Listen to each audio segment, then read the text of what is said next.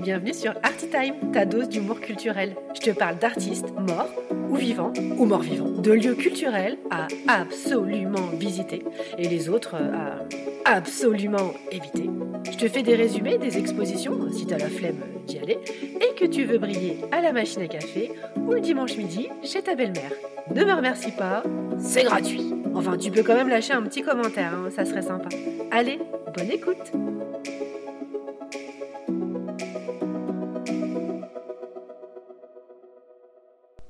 Coucou mes petits curieux, pour ce 25e épisode anniversaire. Oui, Artitime a un an, j'avais envie de vous parler d'un sujet euh, cracra, tabou, sale, et jugé incompatible avec l'art, l'argent. Pourtant, dans argent, bah y a art. Coïncidence Je ne crois pas. Bon, il y a aussi euh, Cloptomane, pour celui qui pique des clopes euh, en soirée, ou encore euh, Attention. Je vous laisse euh, deviner là-dessus. Et c'est sur cette fantaisie de la langue française, argent, que vient de s'ouvrir une exposition sur la représentation de l'argent dans l'art. Naturellement, au musée de la monnaie. Enfin, naturellement. Pas tant que ça, hein. parce que dans le genre lieu culturel où j'exhibe que j'ai des billets plein les poches et des amis artistes dont leurs œuvres sont cotées à 1 million de dollars, bon, bah on pouvait aussi aller du côté de la bourse de commerce, hein, mais c'est la jalousie qui parle. Mais c'est bien au cœur de Paris, face à la Seine, quai de Conti, qu'est située la plus ancienne des institutions françaises, celle qui assure la mission de service public de frappe des euros courants.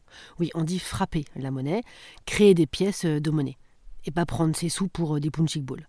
Alors si vous voulez cumuler visite culturelle et homejacking, c'est l'endroit qu'il vous faut. Pas de panique, c'est hold up Vous pouvez donc visiter cette usine, la première établie en 864, qui, au sens propre du terme, fait de la thune. Tout le monde il seulement la thune. Et en profiter donc pour visiter l'expo du moment. C'est une exposition très très bien documentée. hein. J'avoue y être resté euh, 1h45, tellement qu'il y avait de choses à découvrir et à lire. Bon, aussi parce que pour une fois, euh, j'avais dû payer mon billet d'entrée, donc je voulais rentabiliser. J'avais pas qu'à louper le vernissage, hein, c'est de ma faute. Alors vous y verrez quoi dans cette exposition?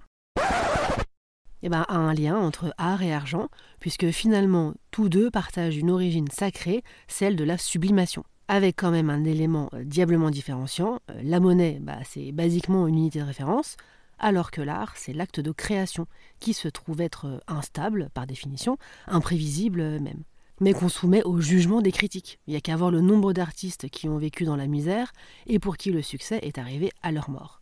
Mais alors, quelle est la valeur d'une œuvre? Peut-on établir un TJM pour une œuvre? Alors, TJM, ça veut dire taux jour moyen dans le jargon des non-artistes. Ou alors, peut-on paralléliser une œuvre à sa rareté ou à son désir qu'elle provoque?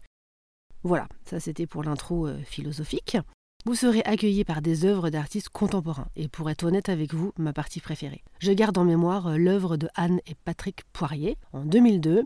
Il s'est passé un truc énorme dans la vie de la monnaie française, hein, puisque bah, elle a disparu pour laisser place à l'euro. Et ces deux artistes ont reçu à l'époque l'autorisation de récupérer un stock de billets français pilonnés sous forme de fins spaghettis de quelques millimètres, et ils en ont fait un tableau en collant ces milliers de tout petits bouts de papier sur une immense toile, en y inscrivant des termes tels que vanité, fragilité. Dans cette même première salle, vous verrez la photo d'une œuvre de Hans Henk. Depuis les années 80, il dénonce la subordination du monde de l'art à la finance. En 2014, il dénonce une campagne de levée de fonds par un industriel milliardaire, légèrement politisé, dans le cadre du réaménagement de la place donnant accès au Metropolitan Museum of Art l'artiste dispose de faux et immenses billets de 100 dollars dans la fontaine. Également présent dans cette salle, une œuvre de notre bien connu Bertrand Lavier, largement inspirée du ready-made de Duchamp.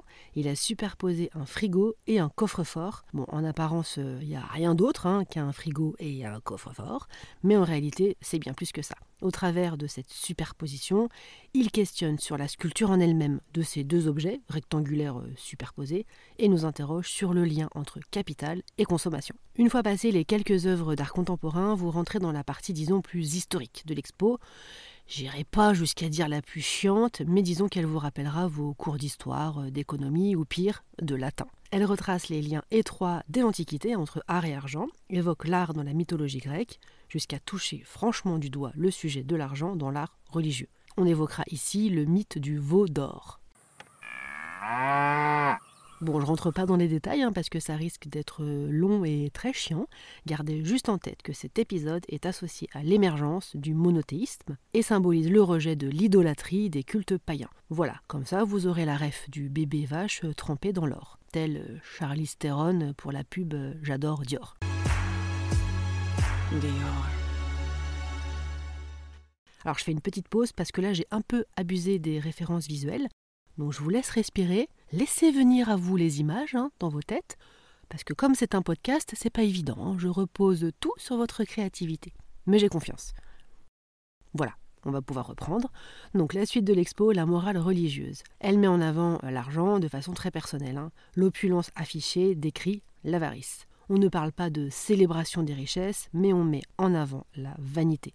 Bref, une autre façon de voir les choses. Le monde n'en finit pas de se développer pour autant, avec au XVe et XVIe siècle l'essor du commerce, un monde dans lequel l'argent devient l'une des composantes essentielles à la vie économique et sociale, et les jeux de hasard se développent. Ne loupez pas entre deux salles l'œuvre singulière de Claude Kloski. Il propose de rendre hommage à la colonne sans fin de Constantin Brancusi et superpose des pièces de 2 centimes de façon que son œuvre mesure plus de 2 mètres et représente très exactement 27 euros et 48 centimes, mais certainement bien plus en réalité. L'expo se poursuit avec la révolution industrielle, avec l'essor des banquiers splendidement croqués par Honoré Domé ou encore les impressionnistes autre œuvre que j'ai adorée, celle de l'artiste Orlan, qui en 1977 a vendu ses baisers d'artiste pour 5 francs à la FIAC.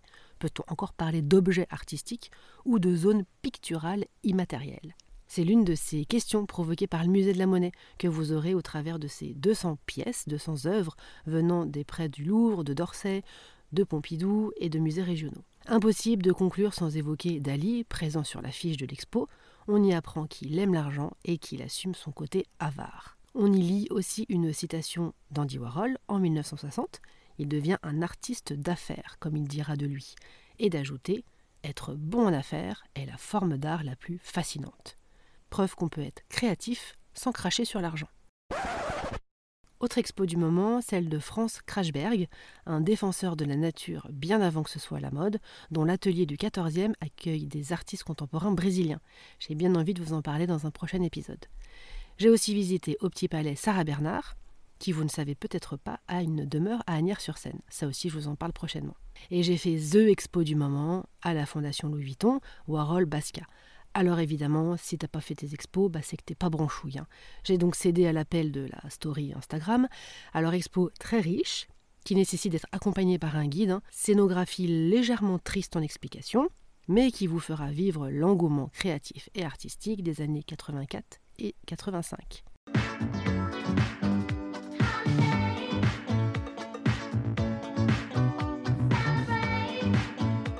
Voilà, bah je vous laisse là-dessus. À bientôt mes petits curieux.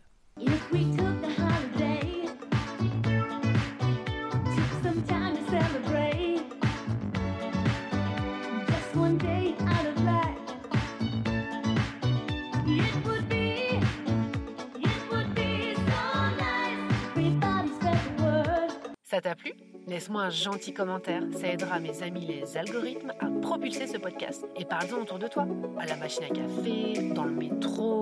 Bah tiens oui, si là t'es dans le métro en ce moment, parle-en à ton voisin. Tu peux aussi lui parler de la page Instagram d'Artitime. Merci. Allez, bisous bisous.